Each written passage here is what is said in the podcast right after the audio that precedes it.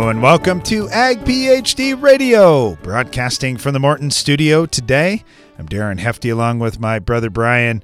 We're going to be talking about micronutrients on today's program. And it was interesting as as uh, I walked in today, had a bunch of soil samples that have gotten pulled already, and it got me thinking about all the soil fertility things going on. one of the questions that we get, we get obviously we get a lot of uh, questions around NP and K, and certainly a lot of questions around sulfur the last few years, which has been great. But once you get those levels up on NPK and sulfur, the the focus quickly turns to some of these different micronutrients. And I know zinc gets a lot of talk, and boron is certainly getting a lot of talk, but there are more micronutrients than that that our crop absolutely has to have. They are required and essential for plant growth.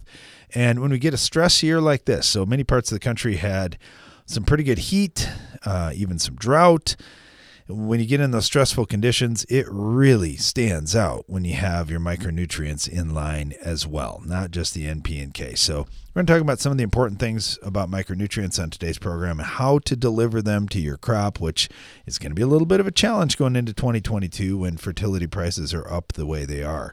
So certainly that will raise some questions. Uh, and if you have any other agronomic questions too, our phone lines will be open at 844 44 ag phd or you can email us radio at agphd.com darren you made the comment that your that attention turns quickly to micronutrients um, I, I realize where you're going with that but i'll just say this on most farms it doesn't turn quickly to micronutrients. Well, it's the first it's thing that people cut. Sometimes. It's the first thing that people no, cut they when don't things even get do tough. It. Many many people don't do it, don't think about it, don't test for it, nothing.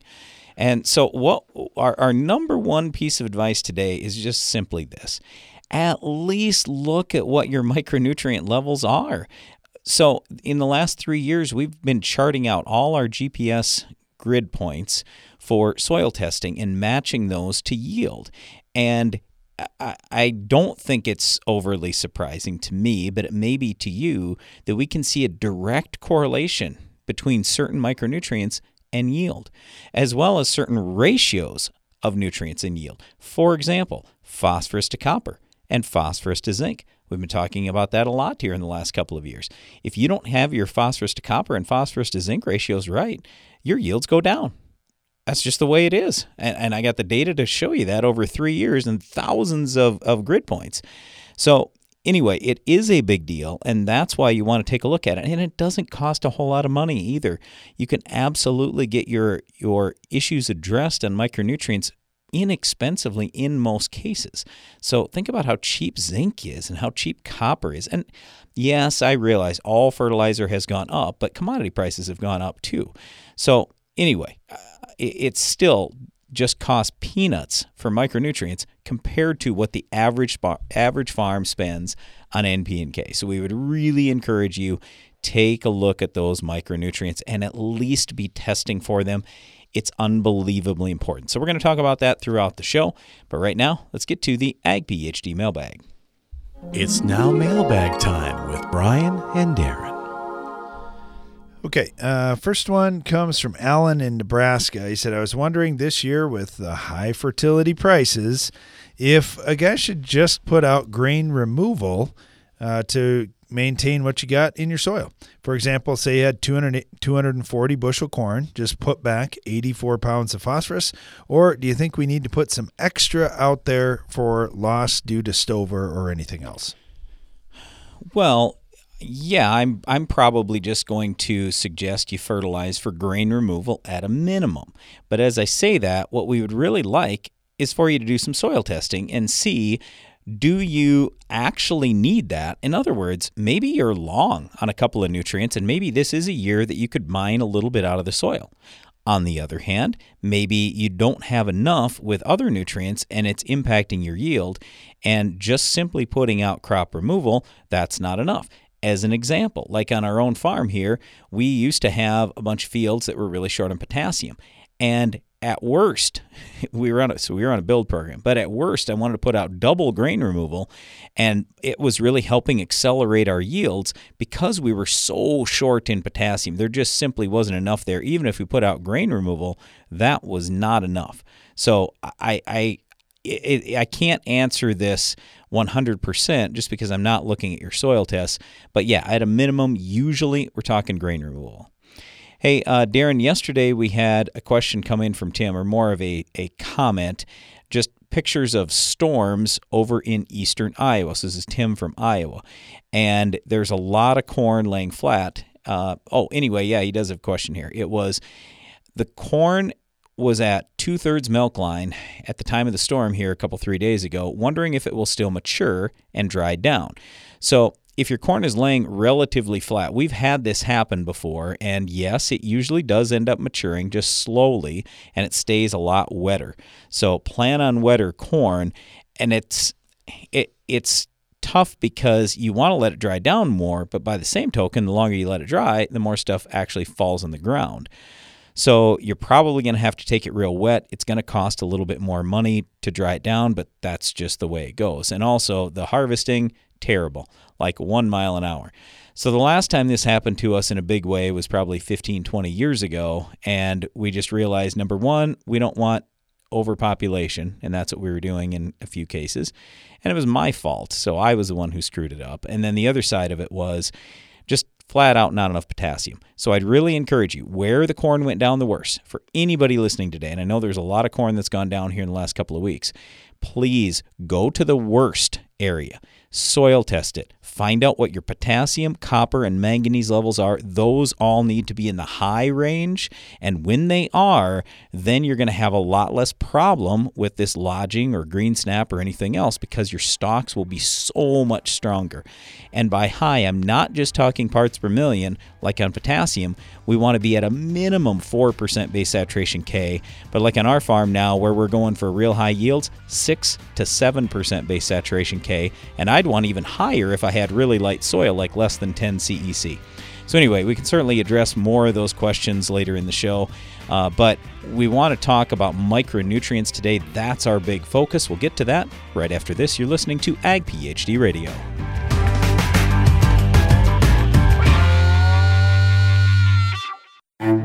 AgroLiquid is precision crop nutrition. That means being committed to product performance, to research and field testing, and to superior agronomics.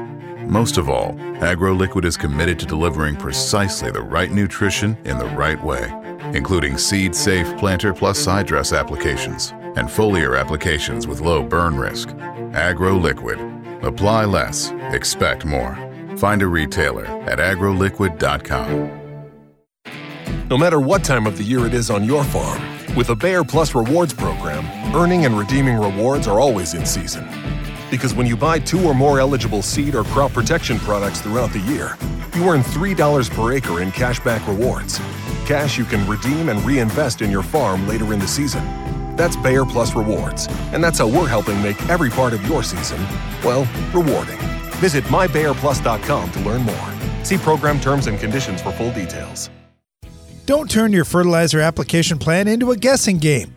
Understand exactly how much fertility you need to reach your yield goals with the Ag PhD Fertilizer Removal app. Simply enter your crop and your yield goal, and the Ag PhD Fertilizer Removal app calculates the amount of nutrition needed to keep your crop healthy and working for you. Quit playing guessing games with your fertility needs. Download the Ag PhD Fertilizer Removal app today. Available on the Apple App Store and in Google Play.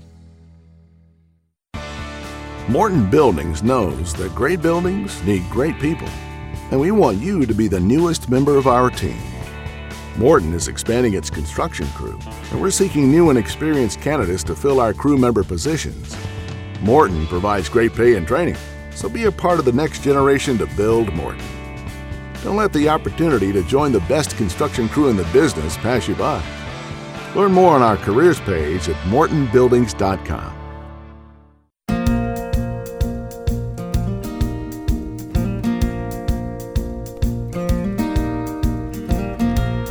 listening to Ag PhD Radio, broadcasting from the Morton studio today, and our topic is micronutrients. Our phone lines will be open throughout the show to take any agronomic question that you have. 844 44 Ag PhD. Or if you're a little challenged on the phone like my brother is, it's just 844 442 4743. You can always email us as well, radio at agphd.com. Got a number of emails that came in uh, here over the last couple of days we haven't got to yet, so we'll get to some of those later in the show. Let's start off with John Leaf with Agro Liquid just to talk a little about micronutrients. John, thanks for joining us. Well, thank you for having me. All right, so Brian, Brian made a couple of comments to start the show off. John, I, I said, "Boy, micronutrients are essential, and uh, guys need to focus on them a little bit more." And Brian said, "No, you're wrong, Darren. Guys are not even testing for them in a lot of cases, and and they just aren't aware what a big difference they can make." So, talk to us, John. We've got fairly high NP and K prices, and I'm not not uh, discussing that with you today to cry about it or anything, but just you know some of those things. If you want to really up your P and K, it takes a lot of money. But with these micronutrients, they aren't super expensive. Why aren't more guys doing it? Well, yeah, you're right. It's not terribly expensive, and they are vitally important to crop production. Um, no matter if you have enough NP and K, if you don't have enough of the uh, the various micronutrients, uh, you're you're limiting your your yield potential. Uh, why aren't they testing for it? Now, there's probably a lot of reasons. Um, some just simply don't think. Um, there is an additional cost to testing for micronutrients, and some people uh, uh, don't want to spend that extra money. But uh, quite honestly, that's some of the best money that you can spend on a on a soil test analysis is to make sure that you have that complete picture, including the micronutrients, in order to uh, to really figure out what's going on in your in your crop production system. All right, so with micros, here's another thing, John. I, I talked to a lot of farmers that end up getting a, a dry NPK blend, and they say, Well, I don't use micros because I'm getting this blend done, and they, they've just got a little different consistency. They can sort out those types of things as they're bouncing down the road. They can shake out to the bottom, that type of thing. Um, talk to us about liquid options, because for the guys that are doing a dry blend on NP and K, what about a liquid option? Are micronutrients safe? Safe to put in furrow? What have you seen over the years? Um, yes, uh, there are uh, a lot of micronutrients that are safe to put in furrow. Um, AgroLiquid has a, a, full line of, of uh, micronutrient products, both in various package blends, such as our Micro 500 or Micro 600, Micro 1000. And uh, depending on the crop, of course, corn, soybeans, um, very safe to be putting in furrow. Uh, there are certain uh, products out there that you probably don't want to put in furrow. Uh, some of the boron products out there uh, can be uh, can be a bit uh, uh, hazardous when uh, when putting in furrow, but with AgroLiquid's boron, up to at least a pint per acre in most cases, we are seeing no issues with with crop safety, and we're we're having excellent performance. Well, I know if you're used to buying, say, urea, you can buy urea from a lot of different sources, and it's probably fairly similar. But when you look at liquid fertilizer, there's a lot more that goes into that product than just the the pounds of a certain nutrient. There's a lot of technology there. Talk to us about that, John. How how are some uh, products safer than others? What's the real difference? Well, a lot of it is uh, in how the product is formulated and uh, what the product does in the soil and what the product does in the plant. Uh, AgroLiquid products, uh, for example, we have a, a, technology we call flavanol polymer technology that allows uh, the the products to be um, safe from tie up in the soil so that they're available to the crop, and they're also uh, formulated so that they can be taken up into the crop very efficiently. And uh, we can uh, take advantage of, of those uh, types of, uh, of technologies, those types of formulations in order to, uh, to get those nutrients into the crop and get them to their, to their point in the, in the plant where they can be best utilized.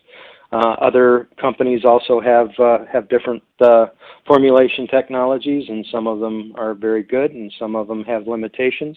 Uh, but um, yeah, you're exactly right. Liquids uh, have a lot of, of chemistry involved in it, and there's also compatibility considerations as well. certain um, products are easily mixed with each other from a nutrient standpoint and with crop protection products, and some of them you have to be kind of careful with.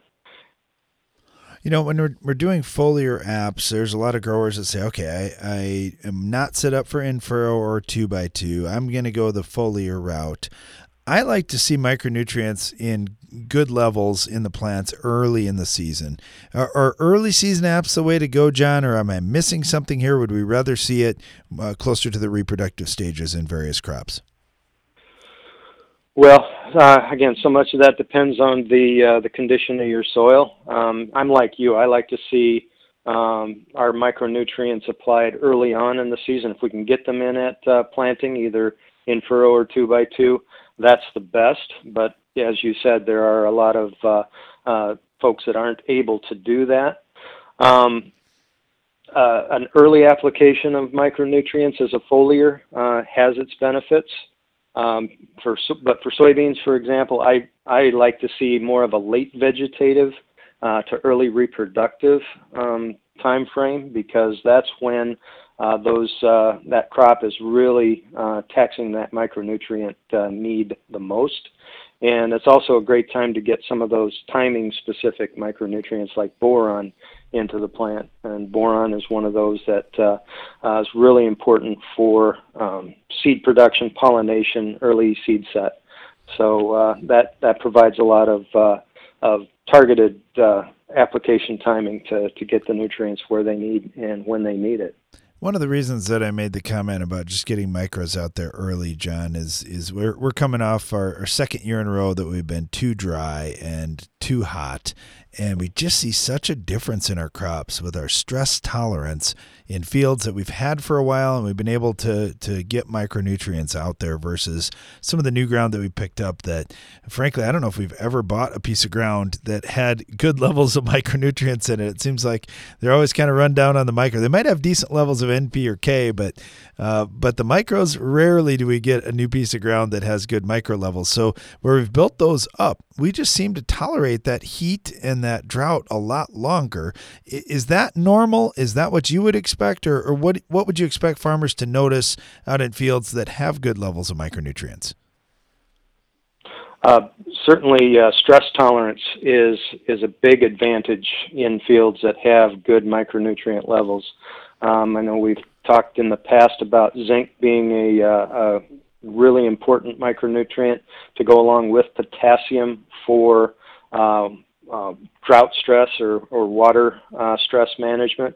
Um, having um, manganese and iron and, and copper and boron for that for that matter, uh, all present early, uh, so that those uh, early uh, or those young crops can really take advantage of what's already there. Um, provides you know just general better plant health better ability to handle the stresses that uh, come along during the summer, uh, be it drought or uh, uh, you know insect or disease pressure. Uh, a lot of those uh, stress responses can certainly be either uh, you know alleviate bad stress responses alleviated by good crop nutrition, which would would certainly include micronutrients. Yeah, no doubt about that. We're talking with John Leaf here with Agro Liquid. John, thank you so much. Really appreciate having you on. Thanks for sharing a little bit about what makes uh, micronutrient formulations a little different from others, and certainly agree with you 100%. Get complete soil tests this fall. Great recommendations, John. Really appreciate it. All right. Thank you so much. Talking about micros on today's program, one thing I probably should ask John about a little bit is putting on blends of micros versus individual micros. That's something that has been very useful for our farm too, utilizing the blend products, especially if we're in a situation where we're putting it near the row and uh, trying to feed this year's crop. You don't want to don't want to go short on some or overload on one nutrient versus the other. Our phone lines are open at 844 44 AG PhD, and we'll be right back.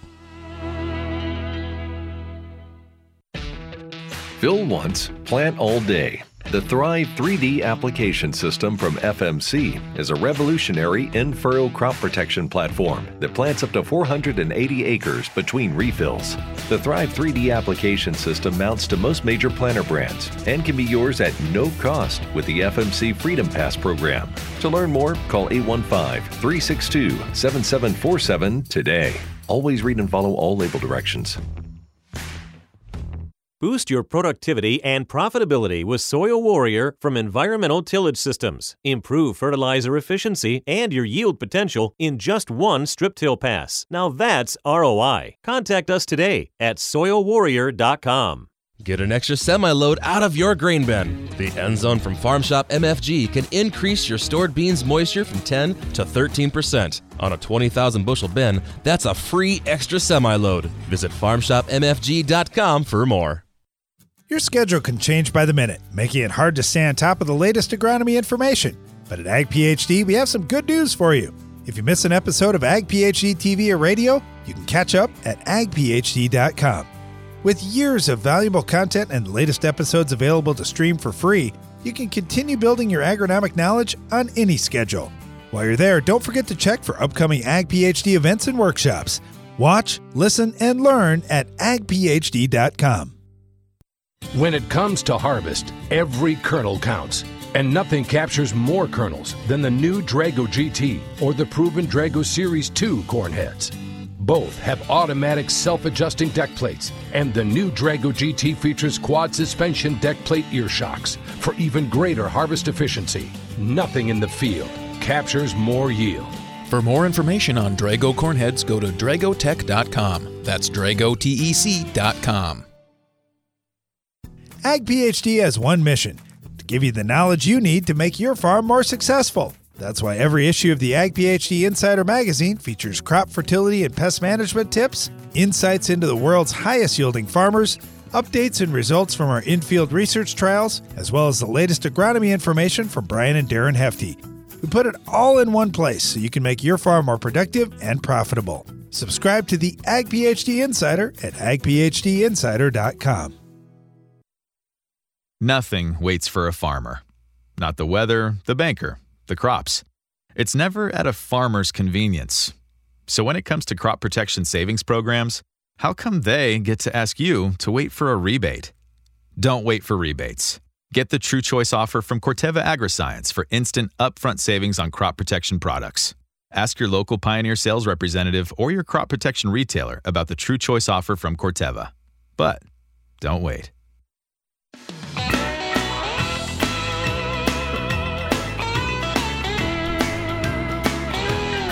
We're talking about micronutrients on today's Ag PhD radio show. We're broadcasting from the Morton studio, and our phone lines are open at 844 44 Ag PhD. I know you hear talk about micronutrients on your farm, and I have talked to farmers before that have said, you know, I've heard there are just plenty of micronutrients in the soil. I'm fine. I don't need to put any of those on.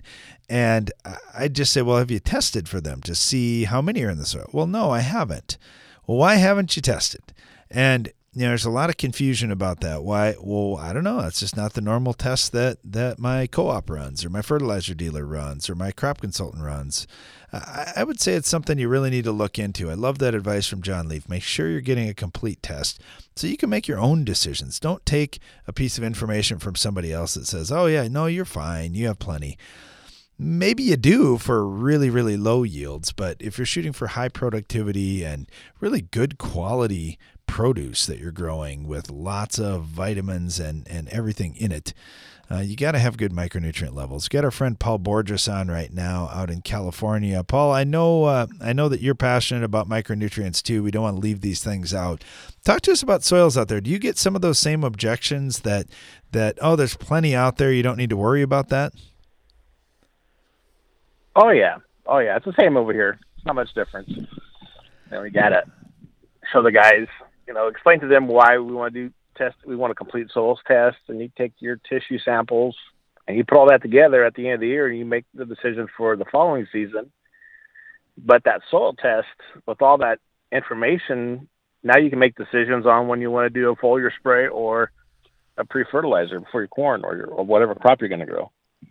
Now we're we're kind of blessed where we're at because it gets nice and cold and our ground's frozen for half the year. I know you probably don't feel the same way, Paul. You'd probably prefer to have a nicer climate than that. But uh, with our ground frozen for that much time and we've got heavy ground and not that much rain, we feel like we can get most nutrients to stick around in our soil. But I'm betting that some of your guys are a little concerned about boron and keeping that around. How big a challenge is that for you? It can be, and uh, in some places, real sandy. Um, that's why we're always adding a little bit in season, or we make sure it's a little bit in our foliar sprays, and then we got the opposite problem. I got too much boron coming out of the water, where we're watching what you know other nutrients to keep everything in balance. But boron is always one that's you know you have to add a little bit. It doesn't take a lot too. That's the nice thing about it to keep it where you need for that crop you're growing. Now you mentioned that word balance, and I know uh, our our common friend Neal Kinsey talks about that word a lot. For farmers that, that are talking about, all right, you, you talk about balance all the time, and, and we're looking at N, P, and K, and sulfur, and some of these nutrients we need lots of calcium, magnesium. What about the micros? How do they fit into this? Do you just have certain parts per million levels that you're looking for, or does it vary a lot depending on uh, your exchange capacity in the soil and how heavy that ground is and, and big levels of other nutrients. Yeah, it, it you know we're looking for certain ratio uh, numbers parts per million of each one, but it varies from the sand to the very heavy dirt.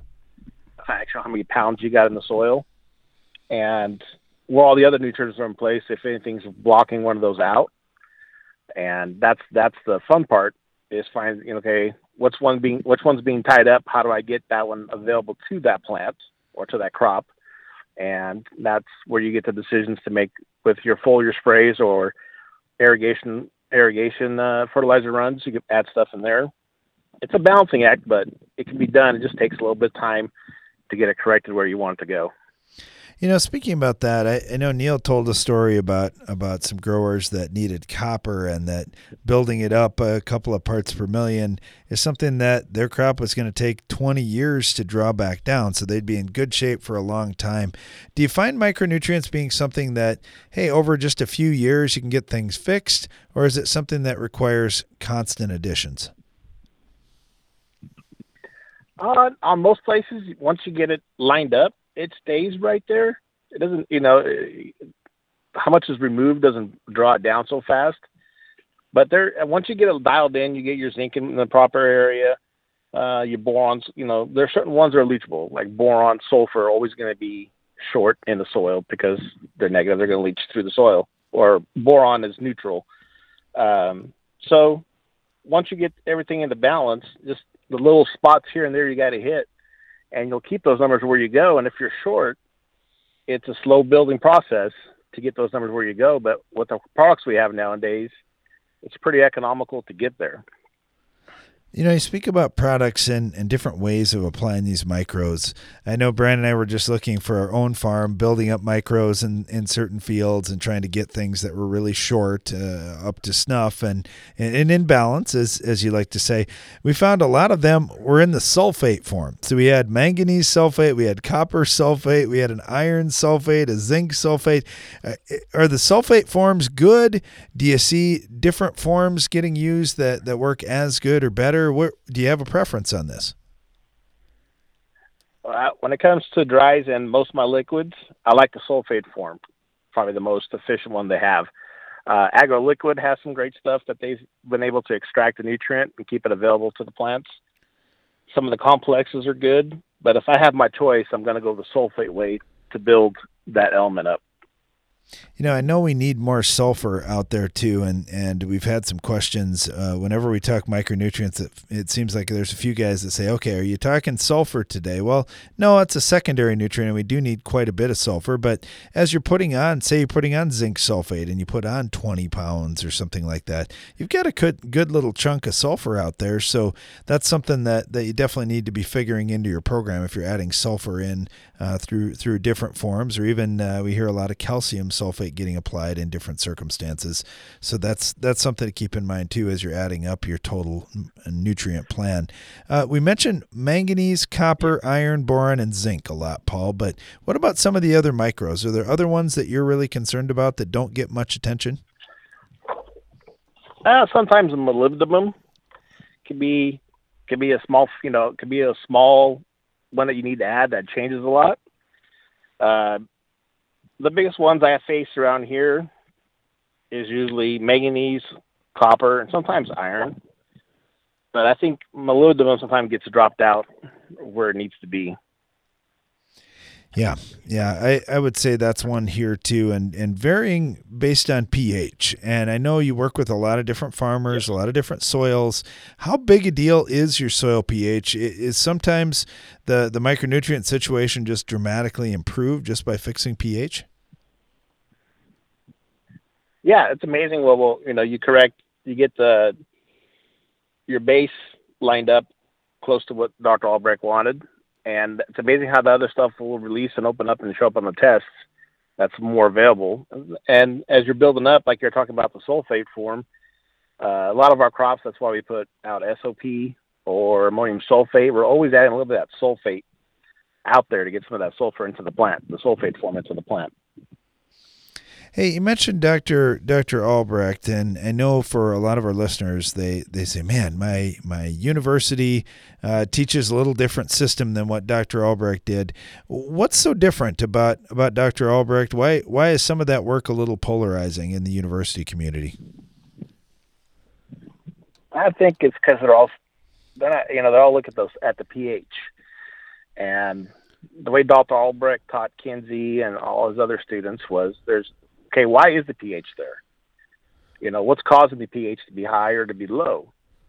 And you know, some some places they say you know you can't add limestone to uh, a high pH. Well, yeah, you can't because sometimes magnesium is a driving force that's holding the pH up there, and you need more calcium to offset the magnesium. And I've been challenged on every time I, you know, I go to some places, and now they don't challenge me anymore because we got the soil to change where where we are trying to head to and I understand, you know, they were taught that way, but there's the way Dr. Albrecht looked at stuff. You know, you can do the math to all the nutrients and everything. It just there it makes more, you know, from my point, it, it makes a lot of sense to me because I can look at a piece of dirt at a soil test and work my way to where we need to go, and you'll see the pH will correct itself where it needs to be. You know, this is something Brian and I talk about a lot too. Is after you have some years of experience of working a system, you get a lot of confidence in that system. We're talking with our friend Paul Borges, who's a consultant down in California, working with the Kinsey Albrecht system and having great luck with that. Uh, Paul, thank you so much. Really appreciate having you on. Look forward to talking to you again. Stay tuned. You're listening to Ag PhD. Weed control without the BS. That's more time to apply without wasting time. That's flexible tank mixing that doesn't bend the truth. That's near zero volatility with unmovable principles. With the Enlist weed control system, there is no sacrificing. Get better weed control with no ifs, ands, or buts at enlist.com. Enlist.com. Every week for more than two decades, Ag PhD TV has provided agronomic information to make your farm more productive and profitable. In each episode, we discuss a wide range of topics covering everything from crop fertility, promoting soil health, improving the environment, pest control, and more, all designed to help you push your farm to higher yield goals and more profitability. Be sure to catch us on Tuesdays and Saturdays on RFD TV. Check your local listings or visit agphd.com to learn more.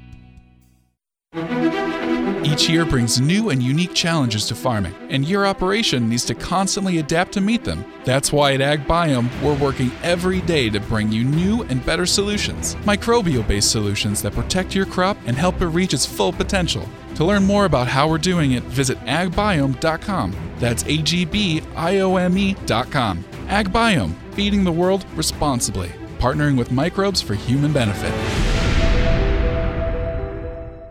Are you combining around weed patches, waiting for weeds to dry down, or tired of spring burndown failures? Save time, nutrients, and moisture by including a Valor herbicide brand in your fall burndown program. Valor provides excellent residual control of tough weeds, including kochia, mare's tail, prickly lettuce, dandelion, plus suppression of bromes. Proactive, effective weed resistance management starts in the fall. Get a clean start for your next season with Valor herbicide brands. Always read and follow label directions.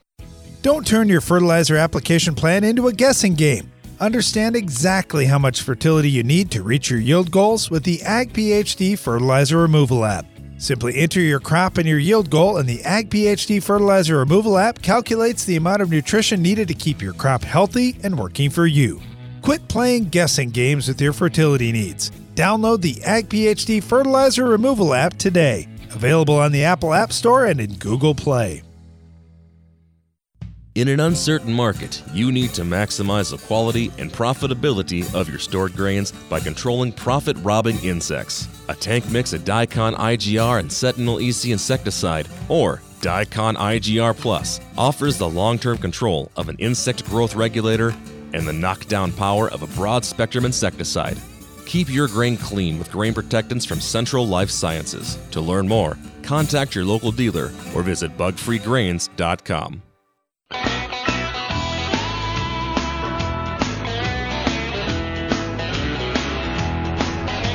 Welcome back. You're listening to Ag PhD Radio. Thanks for joining us today. We've been talking about micronutrients here in the Morton studio, but also getting a number of questions that have come in uh, for the Ag PhD mailbag. And one, Brian, we were talking about banding versus broadcasting a little bit, and we have been talking about this uh, for for quite a while. Uh, got one from HF said that said, could you please expand just a little bit on what you're talking about here with a band. How wide, how deep? Do you have to have fertilizer? Are you trying to make a seed bed in the fall, and so on? Okay, so I mean, there are lots of ways to do banding. It can be done with a planter, and it can be done on top of the ground, down in the ground. I mean, you could put it in the furrow, you could put it deep. With strip till, we are talking usually a little bit deeper. So a lot of times with coulters, people are getting fertilizer down to four inches. With shanks, you can go clear down to 10 inches, even we've done. So a lot of times, commonly, it's eight inches that you're getting down with the shank. But anyway, yeah, lots of ways to put that out. So if you were going on top of the row, then that's a lot of times where if I go back to the old days when people used to uh, band dry herbicide, they were going like eight inch wide bands, maybe 10 inches, but a lot of times eight inch wide bands. So, you know, you could do fertilizer that same way if you wanted to. It's just, I don't like laying fertilizer on the soil surface in a band uh, with the planter, that to me is a little bit more risky. You can certainly do it, but then it takes more time, and I just I, I'm typically not going that way. So when we're talking strip till, let's come back to that, and I would just say there it's a pretty narrow band because it's down in that in that trench. So with a coulter or with a shank, either way, it's only maybe couple inches wide, so three inches wide, something like that. It's really no big deal. And then you have to be a little bit careful about how much fertilizer you're putting out there and is it going to hurt your roots? So, where I'm going with this is the closer you have the fertilizer to the seed and the higher the rate, then the more risk you have. Now, certainly you have more risk when you have light soil and not a lot of rainfall. Just like this year, dry year, lots of fertilizer damage out there because fertilizer, by definition, is salt. Fertilizer is salt. Don't ever forget that. So when you have a dry year, salt kills you. And so you got to be even more careful with fertilizer. But typically, what we're talking about a lot of times when we're banding with a strip till machine, we're usually putting out grain removal rates. You know, it could just be whatever type of removal rates you want to look at. We're not usually going on some big build program or anything like that, in part because you got to spread your fertilizer out a little bit in order to not burn roots off if you start running with really, really high rates. So anyway, we could talk about that all day. Hopefully that answered your question. If you get more specific, a more specific question, let us know. All right, get this one from JR about fall fertilizer application. He said harvest is in full swing here in southern Alberta.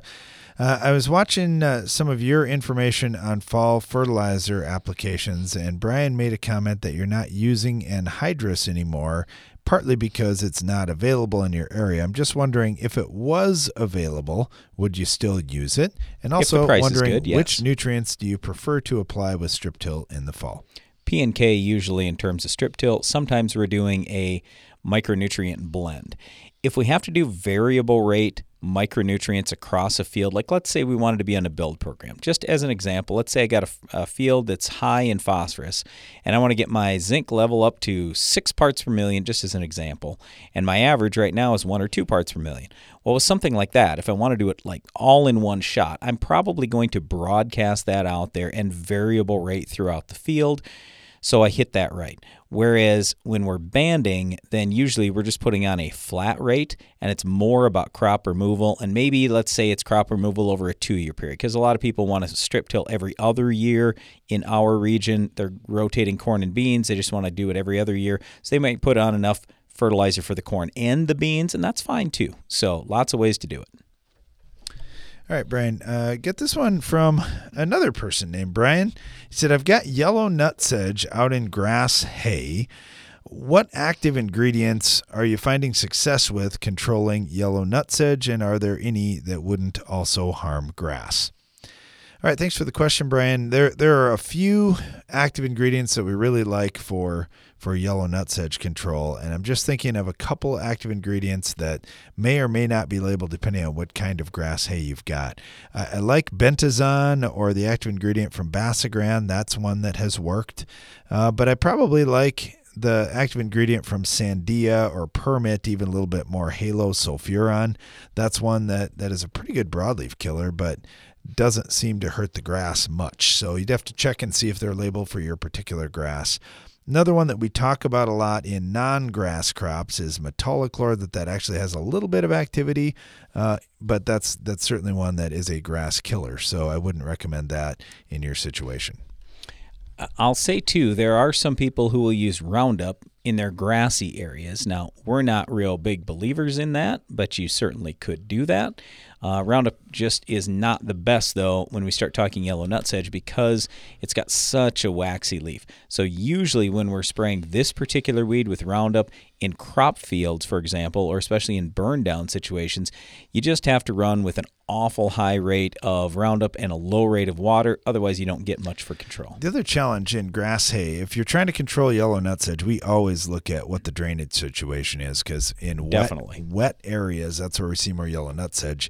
If you've got a permanent grass crop, though, you could certainly plug up tile lines with shallow place tiles. So that may be something that you take a look at that you, you may run a few lines a little deeper through that particular area. And by shallow and deep, we're talking about shallow as three foot, maybe four foot. Deep would be six, eight, ten feet deep down in the ground, something like that. All right. Uh, let's take another question here. Got this one from Ted, and it's a base saturation question. He said, My soil test only gives base saturation numbers for calcium, magnesium, and potassium. Those numbers are 29%, 8%, and 2%, respectively.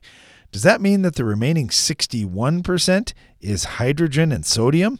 If so, I've got some acidic, sodic soil. He said, I'm wondering also, aren't other positively charged cations, whether it's uh, ammonium, aluminum, iron, manganese, copper, zinc, aren't they part of the picture too? Or are they some, somehow separated from total base saturation? My Well- soil sandy, pH is 6.1. Okay, with a 6.1 pH, you probably have, just guessing off the top of my head, 15, 18% hydrogen. So it's not going to be real high. And usually we do not see a buildup of sodium in sandy soil as long as it's well drained. And we're going to assume here your sandy soil is well drained. So um, those numbers are just wrong. And what we'd suggest is send them into another lab and let's see what we get for real figures because adding up 29, 8, and 2, that gives me 39%. So, yeah, 61% being hydrogen, sodium, and other nutrients. No way. Nope, I just don't see that. So, but let's put it this way different labs run things in different ways. So you can talk to that lab, but otherwise we'd just suggest send it into a lab that we're we're used to working with. Maybe it's Midwest Labs or something. Just send one sample in, and then you could get numbers to compare. And if you want, send us a copy of that test and a copy of your test that you've got, and let's just see what that looks like. All right, thanks for the question. Really appreciate that. And yeah, we'd, we'd love to see the specific soil tests too on some of these things to see what we can do to help figure it out. Got a question from Adam, and he said, I'm wondering if you guys use soil penetrometers? And if so, if you have specific ranges that you would say are ideal ground pressures for crop establishment and for optimal growth? No, we don't typically use penetrometers.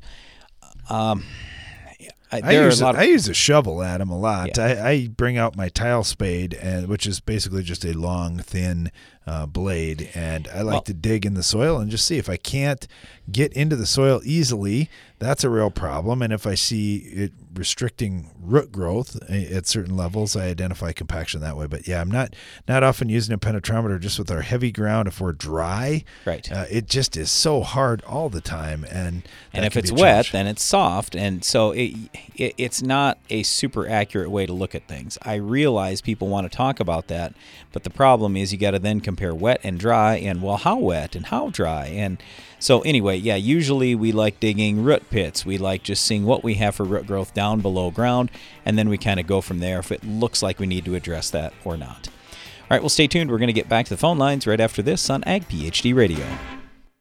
Heat, drought, wind, hail, northern corn leaf blight, gray leaf spot. If your corn is under stress, you are too. Get Veltima fungicide, swift activity, with fast payback, an expanded application window makes life simple, and it's the secure choice. With powerful residual for visibly healthier corn. Swift, simple, secure. Veltima fungicide. Call your BASF rep today. Always read and follow label directions. Veltima fungicide is not registered in all states. Your schedule can change by the minute, making it hard to stay on top of the latest agronomy information. But at Ag PhD, we have some good news for you. If you miss an episode of Ag PhD TV or radio, you can catch up at agphd.com. With years of valuable content and latest episodes available to stream for free, you can continue building your agronomic knowledge on any schedule. While you're there, don't forget to check for upcoming Ag PhD events and workshops. Watch, listen, and learn at agphd.com. What's new from Nufarm? Leopard herbicide brings you exceptional planting flexibility for soybeans, field corn, and cotton. Leopard provides your spray plans with a fall or early spring option to boost resistance management.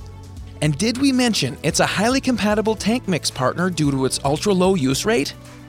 Ask your dealer for Leopard herbicide. Available for fall.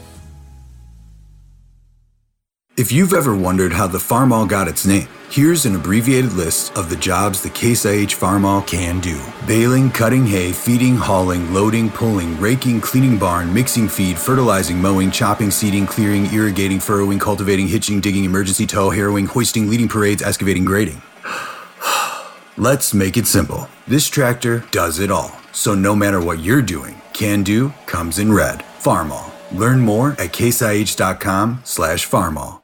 When you're ready to harvest more corn, Drago is ready to help. The proven Drago Series 2 corn head with automatic self-adjusting deck plates beats competitive brands for harvest efficiency. And the new Drago GT features integrated deck plate ear shocks for unsurpassed yield capture. Harvest more, return more with a Drago corn head. For more information on Drago corn heads, go to dragotec.com. That's dragotec.com. Are you combining around weed patches, waiting for weeds to dry down, or tired of spring burndown failures? Save time, nutrients, and moisture by including a Valor herbicide brand in your fall burndown program. Valor provides excellent residual control of tough weeds, including kochia, mare's tail, prickly lettuce, dandelion, plus suppression of bromes. Proactive, effective weed resistance management starts in the fall. Get a clean start for your next season with Valor herbicide brands. Always read and follow label directions.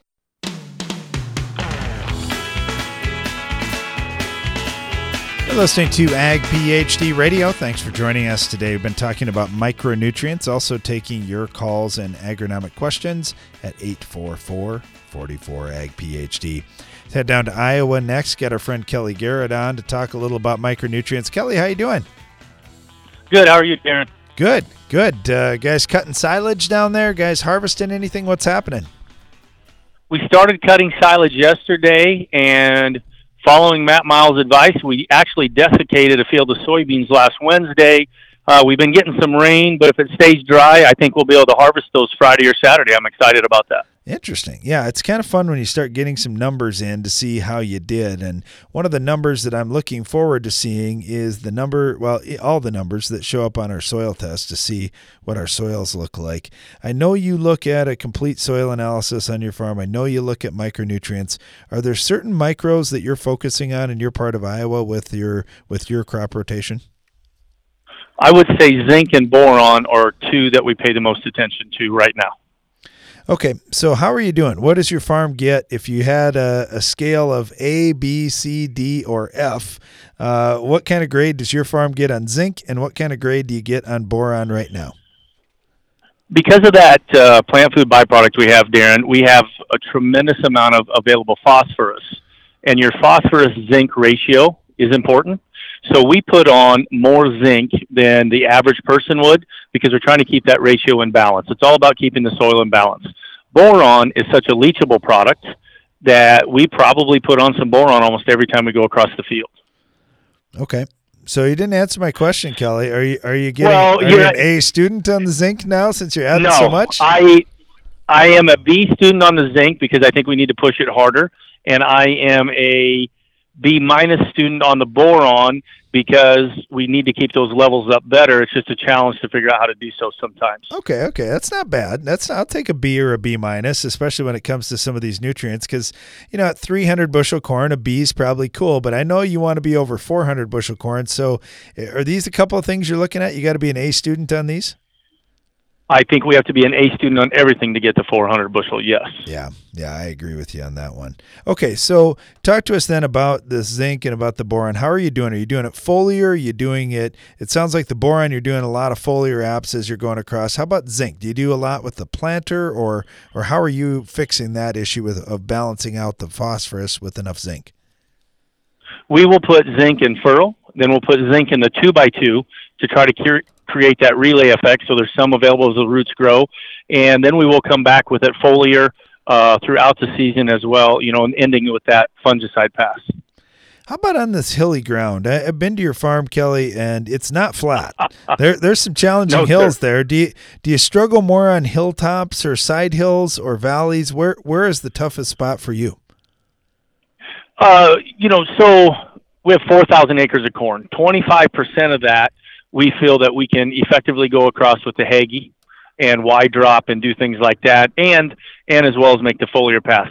The other 75% doesn't get a wide drop pass, and then it gets the fungicide pass with a plane. You know, and the Hagie's putting out 20 gallons to the acre, whereas the plane is putting out five. Sure. So I feel more confident in that 20 gallon acre just because you're soaking the plant, and that's why we that's why we do what we do. Uh, you know, with that in those hillier areas where where the plane is the only option, we're doing the best we can do.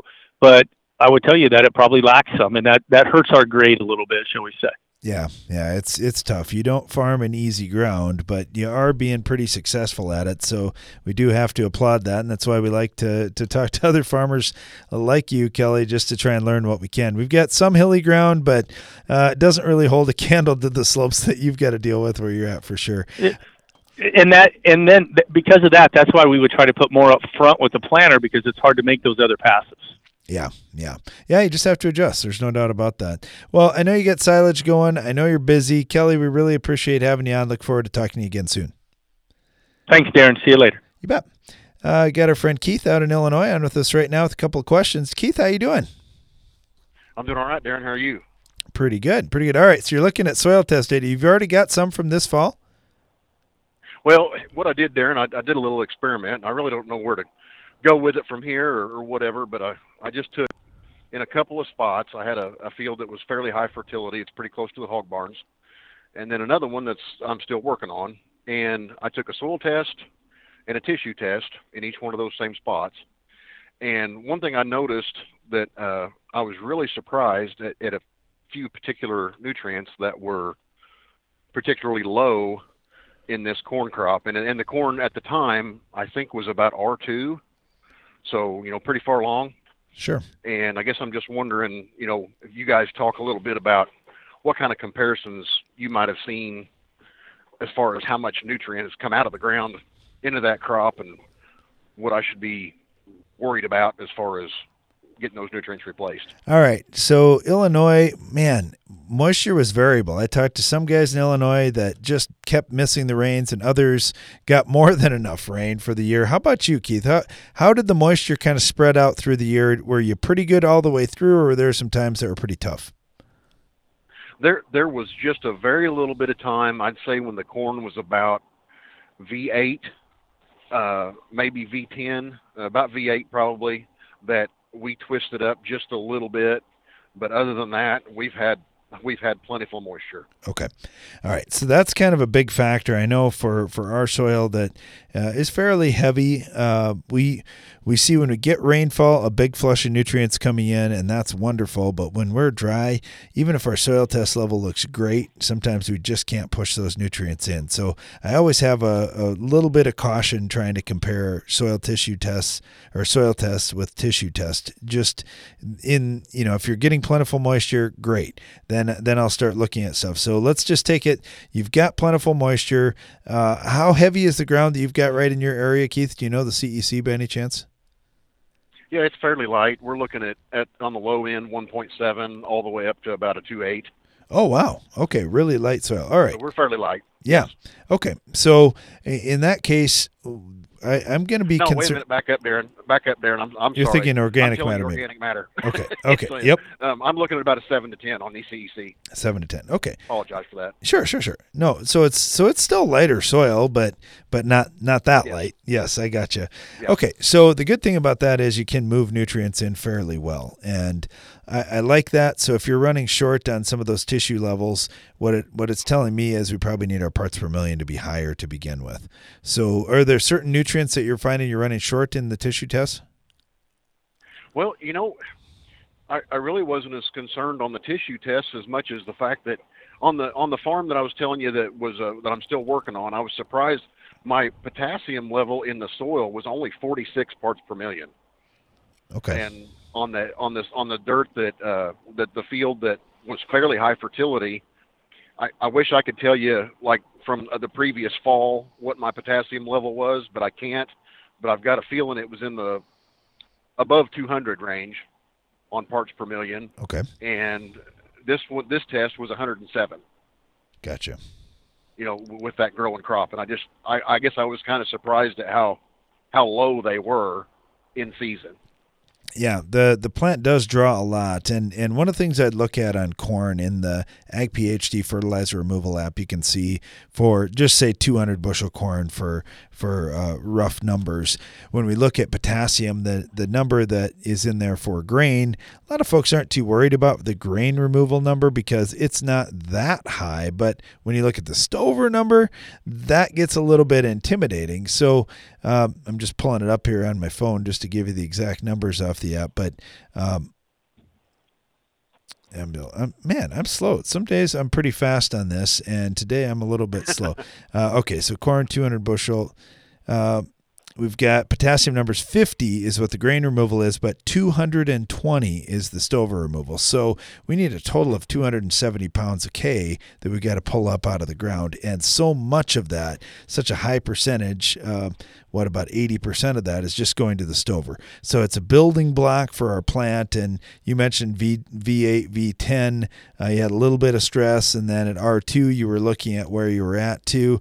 And we've done all the building. By the time we get to the reproductive stages, we built the stock, we built the roots, and now we just got to fill out the year. So we've we've taken up a huge percentage of our K. So I'm not too concerned that that sometime in the middle of the season you've drawn half the K out of the soil. I would kind of expect that. Sure. Okay. Okay.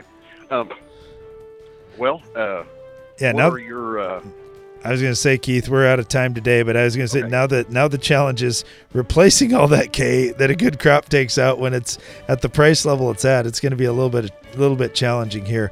Uh, tell you what, Keith, if you got more questions, uh, maybe give us a holler back tomorrow or send us an email.